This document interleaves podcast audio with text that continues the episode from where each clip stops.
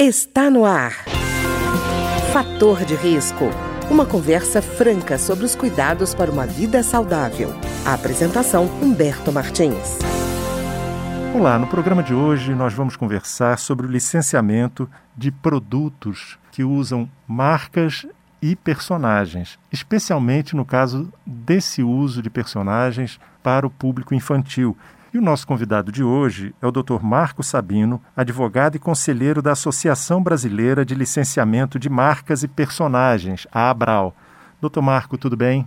Oi, Humberto, como vai? Tudo bem, ouvintes? É um prazer estar aqui falando com vocês um pouquinho sobre esse tema bastante importante da nossa sociedade. doutor Marco, quem é de fora, que nunca viu essa questão do licenciamento, pode imaginar assim: olha, eu tenho um produto, eu quero agregar a esse produto um personagem.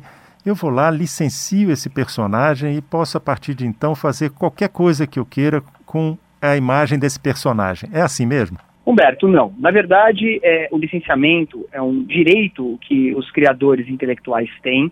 Isso faz parte de uma disciplina é, maior, que é a propriedade intelectual.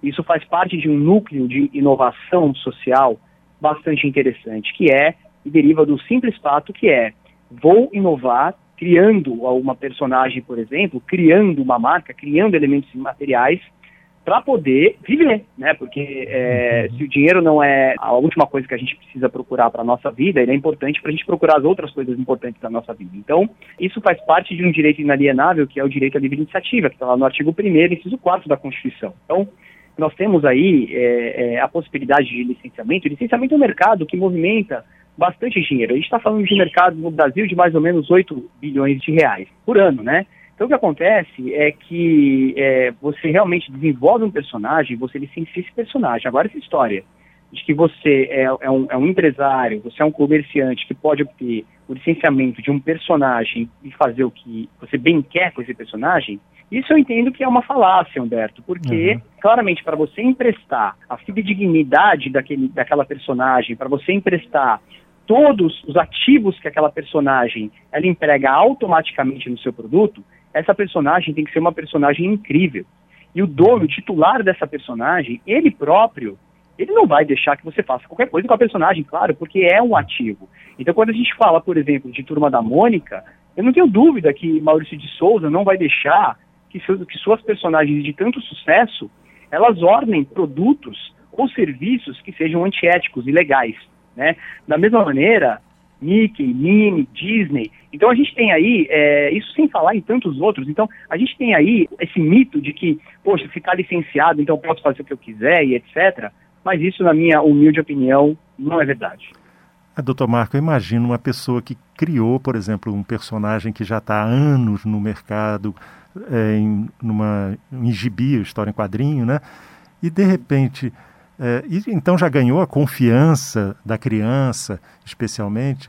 Ver esse personagem usado de maneira incorreta, o próprio criador deve ficar indignado, né? Então ele, ele, eu imagino que ele deva ter interesse em ter controle de parte do que está acontecendo, né?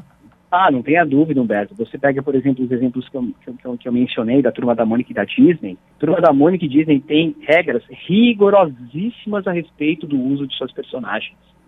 Então, são regras que estão estabelecidas em manuais e são regras contratadas, de modo que se o licenciado ele infringe essas regras, ele vai sofrer sanções e penalidades, porque afinal de contas, né, é, eu não posso é, emprestar o, a, a minha personagem, a minha marca, para alguém que não vai saber usar, não vai saber explorar, e aí vai descredibilizar é, a minha marca, a minha personagem. Portanto, é muito importante que eu saiba escolher quem são os meus licenciados, né? Para começo de conversa. E entendo que essa é uma escolha, que é uma escolha fundamental do licenciador, porque justamente ele ele está alugando, digamos assim, a sua personagem tão querida, a sua marca tão querida para um terceiro, e tem que saber justamente quem é esse terceiro. É como um inquilino que você coloca na sua casa, né?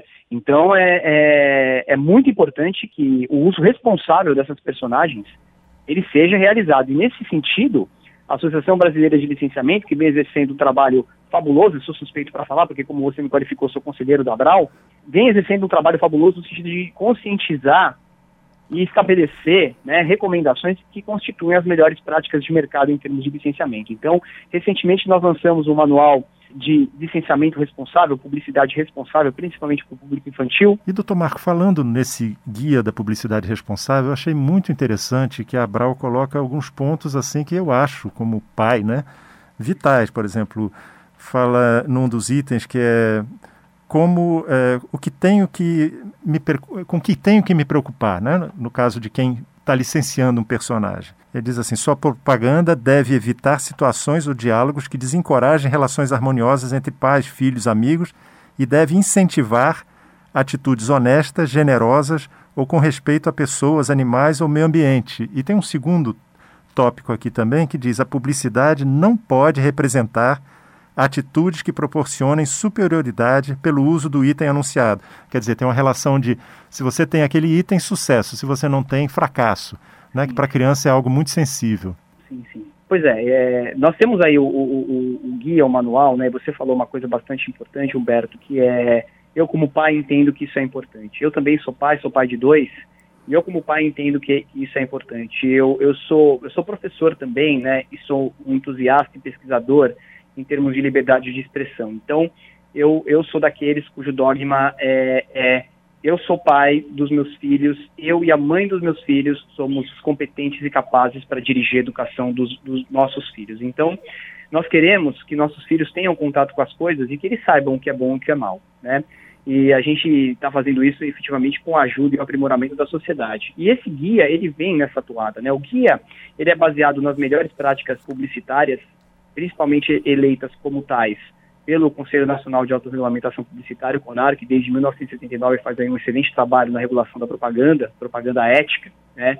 E nós adotamos, né, Humberto, um caminho do meio, né? Nós não acreditamos na proibição, nós não acreditamos na restrição, e no nosso sentir, isso chega muito perto, se não é efetivamente censura, porque é direito do anunciante, direito do detentor de uma marca, de uma personagem, de licenciar essa marca, essa personagem, mas tem que fazer direito, tem que fazer certo. Portanto, tem que fazer de uma maneira ética, né? Tem que obedecer à deontologia da profissão e fazer de maneira ética. E aí nós temos no guia algumas orientações relacionadas é, ao que é ético. Você mencionou duas, né? Quer dizer, não vou desmerecer valores sociais positivos, não vou desmerecer o meio ambiente é, na, no meu licenciamento, no meu produto. Eu também não vou É dizer que a falta do meu produto causa inferioridade e a, a, a titularidade desse produto ela causa superioridade, porque isso para a criança, como disse você, é fatal, né? Uhum. Então, é, ao contrário, eu vou, eu vou usar, nesse caso do licenciamento, vou usar da publicidade para espalhar esses valores sociais positivos, que é uma vertente incrível da publicidade, porque quem ataca a publicidade gosta de dizer que a publicidade é manipuladora, né, que é, é, é, quer vender a qualquer custo, a qualquer preço.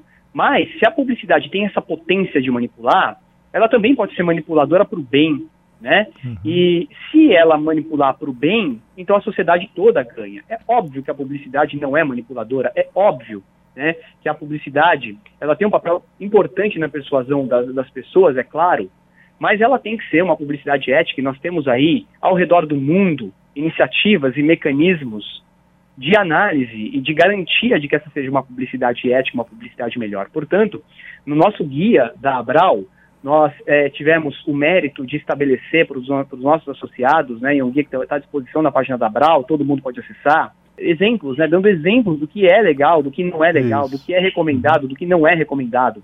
Então nós temos aí... Assim, quer dizer, não é uma terra sem lei, né? Não, não é um faroeste, né? Não, ao contrário, né? É, muito ao contrário. Então não é que você pode tudo. Você tem que primeiro levar em consideração, quando você está falando de público infantil, você tem que levar em consideração que as crianças estão em peculiar estado de desenvolvimento. Uhum. Portanto, você não vai abusar. Quer dizer, né, Humberto, no, no, no jargão, você não vai apelar, né? Exatamente. Então você não vai apelar... por exemplo, usando o imperativo de consumo, venha, compre, tenha, uhum. é, você, você não vai apelar dirigindo o discurso diretamente para a criança, fazendo um, um, um, uma tentativa de aliciamento dessa, dessa criança. Quer dizer, você vai dirigir essa publicidade preferencialmente para os pais ou responsáveis dessa criança. A grande questão, né, Humberto, é, que é uma questão de, de efetivamente interpretação, É que nós temos, você sabe, nós temos várias iniciativas aí de tentativa de proibição, de licenciamento, de propaganda relacionadas a público infantil. E justamente, né, é, é, essa questão que é uma zona cinzenta do discurso ser para o pai ou para a criança, né, as pessoas que querem a proibição dizem que o uso de músicas, personagens, elementos do universo infantil, você já está conversando com a criança, você não está conversando com, com os pais. Mas a minha pergunta é, então como é que eu posso fazer anúncio se eu não, de produto infantil, se eu não criar uma atmosfera lúdica? A grande uhum. questão é que você precisa criar atmosfera lúdica, mas não apelar, mas uhum. não abusar. É não. isso, porque as crianças, elas uhum. vivem, só, só para concluir o raciocínio, elas vivem num mundo que é um mundo de marcas, é um mundo de produtos. Bem ou mal, o mundo é assim. Então uhum. eu vou proibir que, que as marcas, os produtos estejam invisíveis na televisão, por exemplo, ou na gôndola do supermercado, mas na escola eles não vão estar, né? Uhum. É, na internet eles não vão estar. Não, então, do... essa discussão... É, e, doutor Marco, eu achei interessante, porque é uma questão, basicamente, o seguinte, é uma questão de princípios regulamentando a prática, né? Eu vejo, por exemplo, no caso do guia, há uma recomendação que eu achei muito legal, que é o seguinte, respeitar a dignidade, a ingenuidade, a credulidade, a inexperiência e o sentimento de lealdade do público-alvo, que no caso é a criança, uhum. né? Eu acho que, poxa, se a pessoa tiver esses parâmetros... Na verdade, não precisaria nem existir uma legislação específica. Eu acho que é porque não há confiança de que as pessoas sigam é, esses princípios que está havendo toda essa batalha, né? Uhum, uhum. Sem dúvida, é, é justamente isso, né? Quer dizer, a gente está vivendo, né, Humberto, num, num mundo que acaba sendo, acaba sendo um mundo melhor, né? Nós, se a gente comparar, por exemplo, né, como a sociedade ela lida hoje com questões como, como racismo, como identidade de gênero, com a proteção dos públicos vulneráveis, né? Nós tivemos, e também com, com, assim, com repúdio à corrupção, à escravidão, né? Nós temos aí, um, um, claro, um amelhoramento da sociedade. Mas é óbvio que existe gente que, enfim, não está muito preocupado com a paz dos outros, né? Uhum. As questões que vão influenciar nas famílias dos outros e etcétera. Isso existe em qualquer profissão. Portanto, né, o papel do nosso guia, o, papel, o nosso papel como associação é realmente pegar, eventualmente, é, esses comportamentos desviantes e colocá-los nos trilhos, né? Uhum. Obviamente, Humberto, o guia não é garantia nenhuma de que o licenciamento vai se desenvolver daquele modo. Mas a gente trabalha duro para que ele seja assim. Tá ótimo. Eu queria agradecer, então, ao doutor Marco Sabino, que é advogado e conselheiro da Associação Brasileira de Licenciamento de Marcas e Personagens e que conversou conosco hoje sobre essa questão do licenciamento voltado para o público infantil. doutor Marco, muito obrigado. Eu que agradeço, Humberto, fico à disposição para a gente falar mais sobre esse tema e outros também. Obrigado, gente, obrigado, ouvinte, um abraço para todos. O programa de hoje teve trabalhos técnicos de Ricardo Coelho. Se você tem alguma sugestão de tema ou comentário sobre o programa de hoje, basta enviar uma mensagem para o endereço eletrônico programa fator de risco, tudo junto, arroba gmail ponto com. Até o nosso próximo encontro. Fator de Risco, um programa com dicas para melhorar a saúde. Uma produção da Rádio Câmara, transmitida por emissoras parceiras de todo o Brasil.